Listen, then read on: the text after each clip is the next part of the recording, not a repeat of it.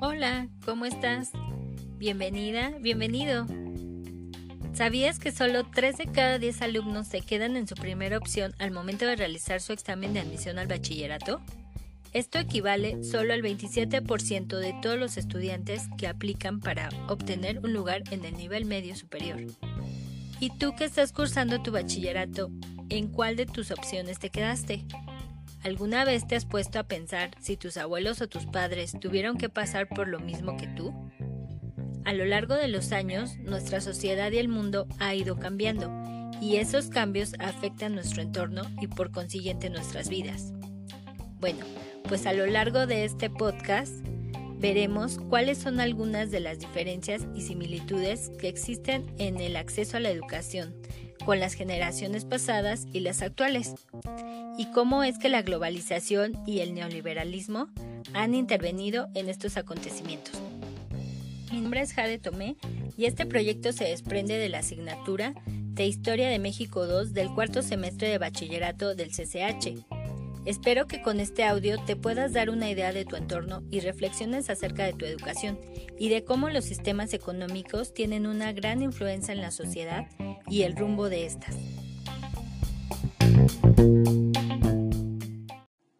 Te invito a realizar un viaje por la historia junto conmigo. Recorreremos el inicio del neoliberalismo, los cambios que trajo la Segunda Guerra Mundial, los años de posguerra, la globalización, las crisis económicas y cómo todo esto ha ido cambiando y transformando la educación en nuestro México. Así que vamos, empecemos. Nos trasladaremos hasta finales del siglo XIX, donde gran parte del mundo estaba industrializado, eh, estaba la segunda revolución industrial y el sistema económico que había en ese momento era el capitalismo libre. En el liberalismo clásico hay una competencia libre en el mercado. Eh, no de manera justa, mm, porque según ellos pensaban que al no haber nada que los regulara, pues la, la competencia iba a ser mejor y cualquiera podría acceder a ella a tener su propio negocio y prosperar. En esta sociedad industrializada, pues existían muchas diferencias sociales muy marcadas, ricos y pobres. En esta sociedad industrializada había mm, pésimas condiciones de trabajo, niños trabajando, demasiadas horas, los sueldos eran miserables, no había derechos laborales y ¿Esto le suena familiar? Mm, pues sí. Y esto se lo debemos en gran parte al neoliberalismo. Gracias, neoliberalismo. Gracias por quitarnos los pocos derechos que habíamos obtenido. Pues bien, gracias a todas estas condiciones pésimas en las que laboraban todos los días los obreros, surgieron los sindicatos obreros, valga la redundancia, debido a esta desigualdad que, que existía en la sociedad y gracias a ellos se lograron obtener los derechos laborales que desgraciadamente en la actualidad pues han quedado solamente en el recuerdo porque los trabajos ya no son de ocho horas, sí descansas un día, pero los sueldos son muy bajos, mm, te tienes que ajustar a las normas y reglas injustas que muchas veces hay en los trabajos. Y bueno, pues más adelante vamos a, a retomar este tema y por qué pues ha resurgido estas malas prácticas laborales. Y bueno, como recordamos, estábamos a finales del siglo XIX, pasamos ya al siglo XX, eh, un poco adentrada la primera década. En 1914 surge la Primera Guerra Mundial. El primer gran evento de ese siglo que marcaría cambios importantes en la sociedad. Pero bueno, antes de, terminar esta guerra, en 1917, eh, surge la Revolución Rusa y esto también le va a dar otro otra mirada al, al sistema económico que se manejaba en ese entonces cosa que para el liberalismo clásico pues era completamente pues una amenaza era todo lo contrario a lo que ellos tenían en su sistema económico. El liberalismo clásico no importa si hay ricos y pobres, simplemente con que unos cuantos tengan y los otros no, no importa. Entonces, pues esto ya contrastaba, ¿no? Con estas ideas. Acá, así pues, allá en Europa, al ver todos estos cambios que estaba generando la revolución rusa, pues los países occidentales tuvieron miedo porque ya había demasiadas protestas, la gente salía a buscar esos derechos que tanto se les había negado. Entonces, eh, bueno, al final se lograron, pero recordemos que siempre el conseguir derechos para la ciudadanía, para la población, pues es a causa de, de sangre, de gente que muere. Y creo que también debemos de hacer esa reflexión de que valoremos lo que tenemos ahora y que mucha gente años atrás ha, ha luchado porque nosotros tengamos esto y entonces hay que valorarnos, no hay que darlo por sentado y, y realmente hacer algo cuando estos nuevos gobiernos quieren eliminarlos. Y bueno, pues gracias a estas personas se lograron estipular horas de trabajo fijas, el trabajo infantil fue restringido, hubo día de descanso y em, pues empezaron los beneficios sociales. Y fue aquí cuando el Estado tomó el control de, de los recursos, de la economía y eh, poco a poco pues de la misma manera controlaba a las empresas, el capital privado se adecuaba a las normas y leyes que tenía el Estado. Hasta el año 29, que fue cuando se produce la gran crisis de este año del 29. En el capitalismo eh, son cíclicas estas crisis. Condiciones realmente no cambian mucho para la población, entonces eh, ya teniendo ese parámetro del socialismo que venía de Rusia, el occidente, los países eh, europeos, pues buscaban la forma de consolidar su sistema económico, en este caso el liberalismo clásico. Entonces, en 1938 se lleva a cabo el coloquio de Littman, donde se reúnen varios personajes de la élite y donde ve la manera de transformar, de que la gente vuelva a confiar en ese sistema económico y bueno, ahí se les ocurre la idea de llamarlo el neoliberalismo. Y es ahí donde, donde surge este, este sistema que más adelante pues se va a consolidar.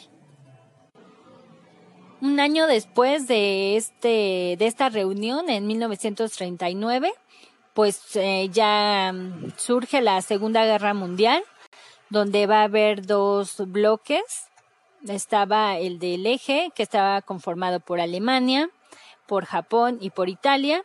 Y por otro lado, pues estaba el de los aliados, que era Rusia, Gran Bretaña, Estados Unidos y Francia.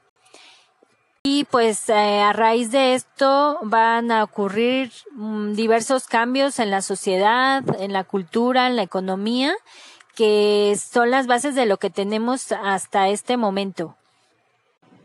Y bien, pues eh, ya después en la posguerra es donde surgen estos dos bloques, el socialista liderado por Rusia y el capitalismo liderado por Estados Unidos, la Guerra Fría. Surgió la clase media, fue el auge de la clase media, de hecho aquí en México pues eh, son los años dorados, cuando empieza a surgir esta clase que tiene comodidades, que tiene buenos trabajos, que tiene mejor educación, eh, vive en las ciudades y es los años de, bonanza. Aquí también surge em, diversos organismos como fue la ONU y también el Fondo Monetario Internacional y el Banco Mundial. Estos son organismos internacionales que custodian la economía mundial pero que también toman decisiones unilaterales para los países vulnerables a los cuales les prestan eh, dinero para salir precisamente de estas crisis económicas, de entrar en este mundo globalizado que ahorita ya vamos a abordar ese tema. Y bueno, pues eh, esas son las reglas, ¿no? De, de estos organismos. Yo te presto, pero tú vas a hacer lo que al final yo te diga. Es como entrar a la mafia. Ay, sí, ya se enojaron los mafiosos. ¿Y qué va a hacer? ¿Llamar al padrino? ¿Eh? Ay, padrino bendito, ayúdame. bueno, pues de esta manera llegamos a ya la década de los 50, 60, que fue todo lo de la posguerra, llegando a la época de los 70, donde empezó la masificación de los medios de comunicación y ya aquí se dio el inicio de la época neoliberal tal y como la conocemos ahorita, que es la liberación internacional de los mercados.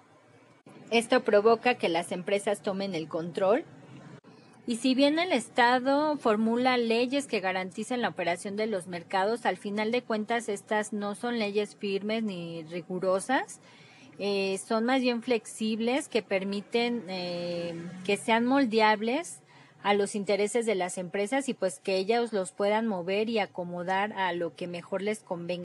Va a abrir el mercado internacional, van a poder eh, manipular también las, las leyes laborales donde existen muchas horas de trabajo, poca paga. Y en este sistema también nos venden la idea de que si trabajas mucho, algún día te volverás rico igual a esas grandes empresas, ¿no? Que cualquiera va a poder competir para poder lograr eh, ser rico o hasta millonario. Cuando al contrario, el neoliberalismo lo que hace es generar riqueza, sí, pero solo para unas cuantas personas. Eh, la gran mayoría de la población es eh, pues de clase baja y algunos otros pocos de clase media. Y es que también este sistema lo que hace es ir produciendo cada vez más pobreza, precisamente porque al esas empresas multinacionales ir teniendo más poder y más presencia en los países, esas empresas van ganando más poder, van teniendo la opción de producir más, lo que comentábamos. Tenemos eh, el ejemplo de, la empresa Bimbo. Así que viendo ya la realidad de cómo se maneja todo, pues la verdad es que eh, poca posibilidad hay de que tú te vuelvas una empresa multinacional. Así que lo que nos venden pues simplemente es una ilusión, ¿no? Una ilusión de, de querer eh, llegar a ese nivel, de que consumamos más al final de cuentas para que ellos se sigan beneficiando. Y lo peor de todo es que te dicen que si no prosperas en la vida es porque no te esfuerzas lo suficiente cuando vemos que para lograr una estabilidad económica en este sistema, pues necesitas estudiar para lograr un nivel académico más alto y así poder aspirar a mejores oportunidades laborales. Pero ¿qué pasa aquí? Bueno, aquí ya entra también la desigualdad que genera este sistema que están los mega ricos y otros muy pobres. La pobreza de hecho cada vez eh, aumenta y crece. ¿Y qué pasa aquí? Que pues los salarios son bajos, entonces eh, muchos jóvenes ya al llegar al nivel medio superior, pues sus padres, sus familias no pueden costearles una educación a pesar de que existen becas. Eh, aún así no, no se puede los gastos entre pasajes, uniformes, libros, materiales, pues hay veces que no, lo, no se pueden costear. Es la llamada pobreza heredada, de la cual pues la verdad es que muy pocos salen y lo peor es que también para lograr este nivel educativo más amplio, pues la gente que tiene más recursos es la que va a tener la posibilidad de, de lograrlo porque bueno, la población también va aumentando, los lugares educativos van disminuyendo. Y es que para lograr una escuela como una preparatoria, un CCH, un CECIT, debes por lo menos de tener más de 85% de acierto. Entonces, pues para competir con, con todos los alumnos que se inscriben, que no solamente son los que están estudiando el tercer año de secundaria, sino que también están ahí inscritos los foráneos, las personas adultas o esos estudiantes que ya son egresados, que ya terminaron su secundaria, pero que no les gusta la opción en la que quedaron, no se inscriben en la escuela y vuelven a realizar su examen. Entonces, para lograr obtener un buen lugar en, en el nivel medio superior, pues debes de tener la posibilidad económica de poder cursar eh, o tomar un curso que te pueda ayudar a conseguir estos puntos, porque con uno que no, no tengas, pues te quedas afuera. Entonces ahí se ve la desigualdad de oportunidades que se tiene a pesar de que ellos digan lo contrario. Y aquí podemos ver esas similitudes que tenían ustedes con, con los abuelos, que pues la educación siempre ha sido, la educación nivel medio superior y superior siempre ha sido para las clases pues acomodadas, las clases privilegiadas. Eh, poca gente de escasos recursos pues tiene acceso a, este tipo de educación y eso siempre ha sido. En donde sí es, es distinto, es diferente, eh, pues es en, el acceso em, que se tenía y que se tiene ahora para ingresar, porque antes era mucho más fácil.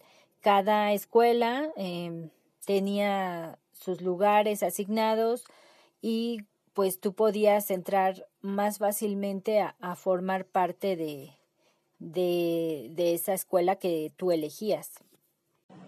Aquí podemos ver precisamente lo que les comentaba al principio, cuando los invitaba a escuchar este podcast, eh, que solamente 3 de cada 10 alumnos se van a quedar en su primera opción.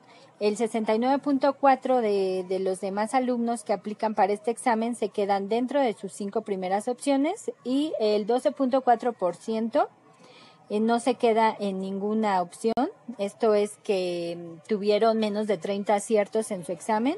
El examen consta de 128 aciertos y bueno, estos alumnos pues desgraciadamente quedan en las opciones que, que no son tan buenas, hay que decirlo así abiertamente.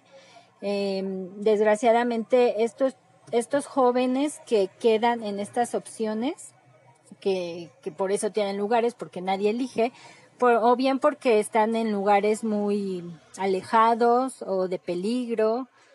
La verdad es que los lugares son muy pocos para la cantidad de alumnos que aplican cada año o que las opciones educativas que brindan pues no son muy eh, demandadas. Si ven el nivel medio superior, el nivel de deserción es muy alto, muy pocos alumnos terminan y muy pocos más llegan al nivel licenciatura. Esto genera que pues estos alumnos entren al mercado laboral más rápido, con menos oportunidades, con menos salarios, que se casen más pronto, que tengan hijos también más pronto. Otros tantos pues se involucran en actos delictivos o entran a las drogas.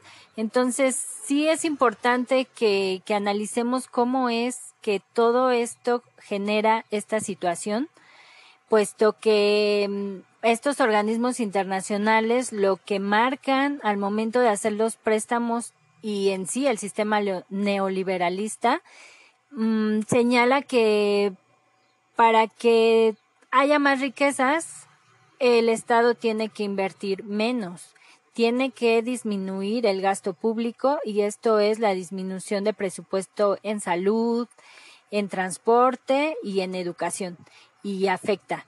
Y aparte eh, marca políticas educativas que van encaminadas hacia este beneficio, porque aquí todo se ve como beneficio, tus habilidades, tu conocimiento, tu intelecto.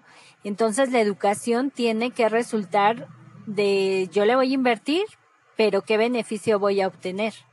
Aquí importa más cuánto saco en un examen, que al final de cuentas cuáles de verdad son los conocimientos y aprendizajes que yo estoy obteniendo. Y esto precisamente también surge debido a que se busca que la educación produzca personas para el ámbito laboral, para que entren en ese sistema globalizado que tenemos en la actualidad y que simplemente siga generando riquezas y que al final de cuentas pues entre la misma sociedad vaya consolidándose más esto, este sistema económico, puesto que el individualismo es lo que permea aquí en, este asunto. Nuestro beneficio. Pero aquí nos empiezan a vender la idea de que lo público es ineficiente y que lo privado tiene mayores ventajas. Entonces, pues que todo lo empiecen a vender, porque es parte del neoliberalismo, las instituciones estatales se empiezan a vender a, grupos privados y entonces, eh, pues ellos son los que dirigen todo, ¿no? Y es que eso también es parte de, de entrar en la globalización, eh, la liberación internacional de los mercados, pero pues aquí es una manera ya desmedida que al final de cuentas pues solo beneficia a algunos y que aparte estas personas pues no quieren dejar esos beneficios. Los ladrones, los inmundos ladronzuelos. ¿Dónde está? ¿Dónde está? Ellos nos lo robaron. Mi precioso. Son como Gollum. pues es que si bien esto de la globalización tiene sus puntos buenos, también tiene puntos malos. Al final de cuentas, pues tenemos eh, un mayor crecimiento económico, aunque desigual, pero lo hay. Eh, tenemos también nuevas oportunidades laborales, podemos desplazarnos más fácilmente entre todo el mundo. Tenemos también la difusión de las culturas, la extensión de la democracia y de los derechos humanos, aunque muchas veces esto juega una doble moral en esta sociedad porque algunos, para algunos intereses, eh, sí es bueno pelear por la democracia y por los derechos humanos y por otra no, por otra la ocupan para desprestigiar o para invadir países. Entonces también aquí se juega mucho esa doble moral. Eh, bueno, también entre los beneficios que existen, pues es la conexión y la información al instante, que eso la verdad es que nos ha abierto las puertas también al conocimiento, ya no es como antes, y eso es una gran, gran ventaja. Pero bueno, pues como todo también tiene su parte mala y en este caso pues muy mala. El comercio y la economía pues están regidas por ciertos países, eh, las potencias mundiales, los países de primer mundo. Las relaciones precisamente que era lo que les comentaba pues es eh, en base al poder, en base al poder económico que tengas pues es el poder y mm, la la manipulación eh, en las relaciones con los demás países y el dominio que puedas tener a nivel mundial. Y es que la globalización pues abarca todos los ámbitos, como ya lo vimos, lo cultural, lo tecnológico, la economía, la política. Este es un proceso a través del cual se, se van estrechando las relaciones que existen entre los países de todo el mundo. Eh, lo que afecta en una región afecta a todo el mundo. Porque no puedes estar fuera de esta globalización. En este mundo tienes que estar sí o sí dentro. Y bueno, pues para tener una mejor vida en esta sociedad te debes de esforzar mucho más.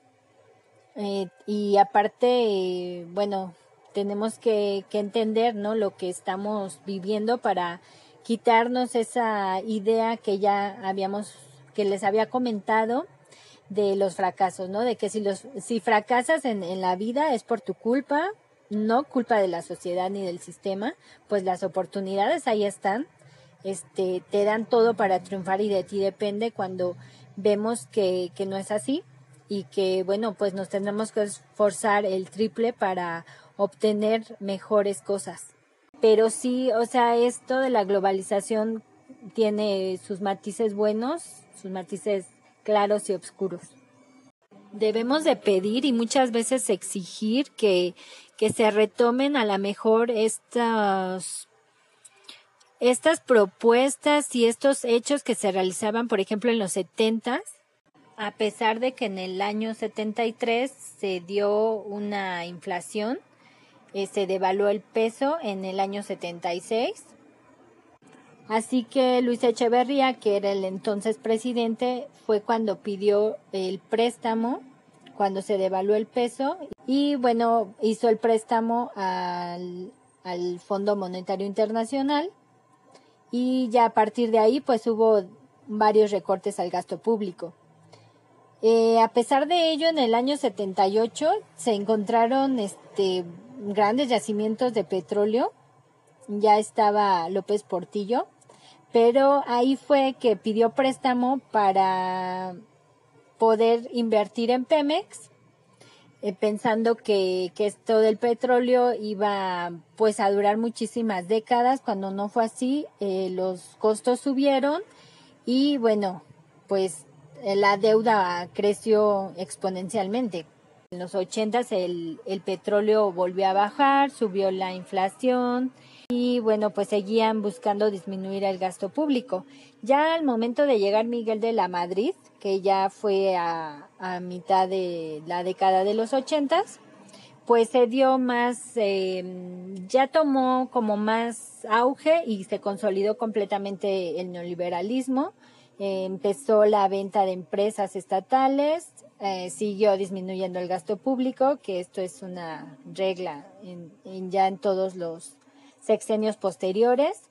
El desempleo fue en aumento y cuando llegó el sexenio de Salinas, pues confirmó, confirmó este sistema neoliberal, eh, cambios a la constitución, sobre todo en materia educativa, ahí se marcaba que ya los padres de familia tenían que mm, invertir más en la educación de sus hijos eh, a partir de cuotas voluntarias, pues ya eran los noventas eh, cuando estaba Salinas, que recordemos que le quitó los tres ceros al peso debido a la gran devaluación que se tenía, otra crisis económica. Para este momento, pues ya estaba la Ley General de Educación, que la puso Salinas, donde la base del proyecto de modernización de la educación pues se basaba en eso, en una orientación neoliberal a través de los conceptos de competitividad competitividad, privatización y excelencia, que es ya lo que venimos manejando hasta el momento. Llega después ya el año 2000 en el sexenio de Vicente Fox. En el año 2002 se crea el INE, que es el Instituto Nacional para la, Evaluación de la Educación, puesto que ya como hemos visto, la evaluación es un tema súper importante. Evalúan maestros, evalúan educación, evalúan programas, evalúan este, a los alumnos, evalúan todo y la calidad es un tema principal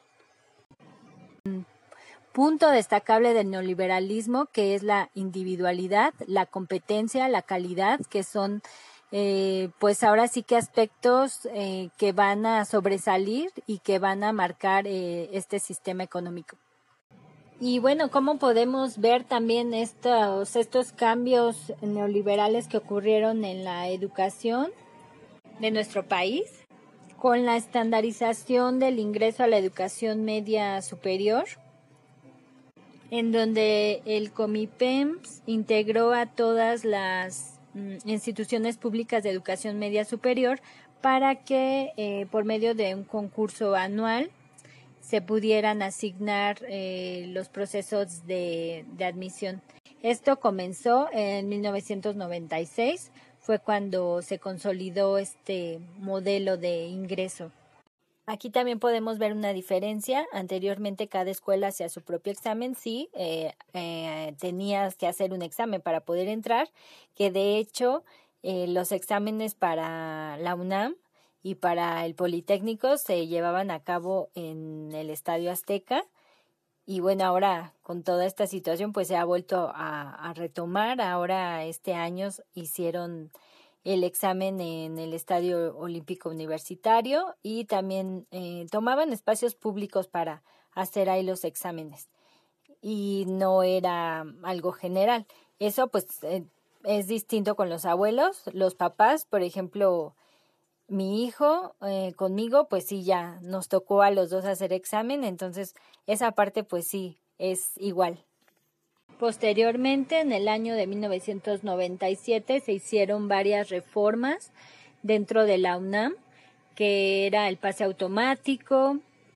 Aquí ya empezaba como la semilla de lo que querían hacer dentro de la UNAM, que era este, pues, em, imponer préstamos educativos y cuotas. Sin embargo, este beneficio y este derecho que tenemos todos los mexicanos a, al acceso a la educación, pues lo querían eliminar. Fue por esto que en abril del 99 estalló la huelga después de que el rector Francisco Barnes de Castro em, pues hiciera estas reformas. Y bueno, estos cambios venían desde el 98 con Cedillo, que em, adoptó las recomendaciones de las instituciones financieras como el Banco Mundial y que pues era esto, ¿no? Era introducir las cuotas en el nivel medio superior y superior conflicto. En noviembre renunció eh, el rector que estaba y eh, Juan Ramón de la Fuente fue el elegido para tomar su lugar. Y pues finalmente el 6 de febrero a las seis y media de la mañana mm, aproximadamente mil elementos de la Policía Federal entraron a Ciudad Universitaria, detuvieron a todos los que estuvieran ahí.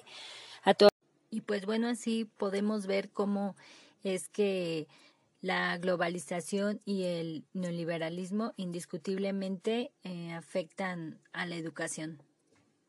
Y si bien es complicado, pues desde los años 70 se vienen aplicando con más rigor estas prácticas neoliberales y que inevitablemente han ido modificando la educación y que indiscutiblemente hacen más difícil el ingreso y la estadía.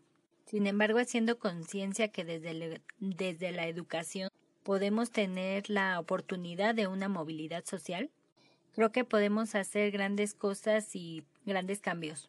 Y bueno, ya cada quien decidirá si continúa estudiando o no, pero que sea una decisión porque así lo busquemos y no porque algo nos esté brillando hacia eso. Si bien hay muchas cosas que debemos em, cambiar y hacer conciencia desde nosotros mismos. Por ejemplo, vemos la deforestación de los bosques, la contaminación de mares, el uso excesivo de combustibles y al final de cuentas tenemos que llegar a ese equilibrio que necesitamos entre la vida moderna que llevamos, que no podemos tampoco cambiarla radicalmente, y esa conciencia de, de cuidar y de mejorar. De mejorar no solo a nivel global, sino también personal, familiar, individual. Aunque no sin olvidarnos también de, la comunidad, de la gente que nos rodea.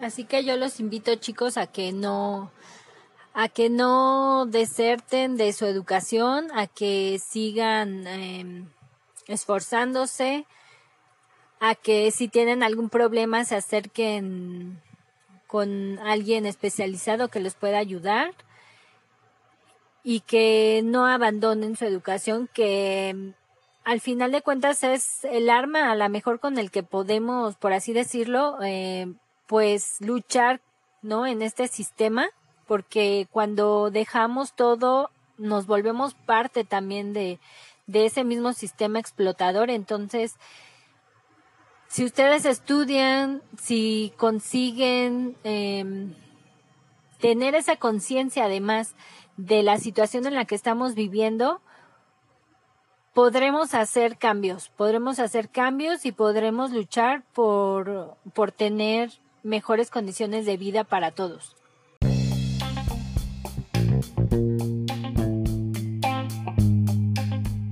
Esto terminamos el podcast eh, muchas gracias por acompañarme en, este viaje.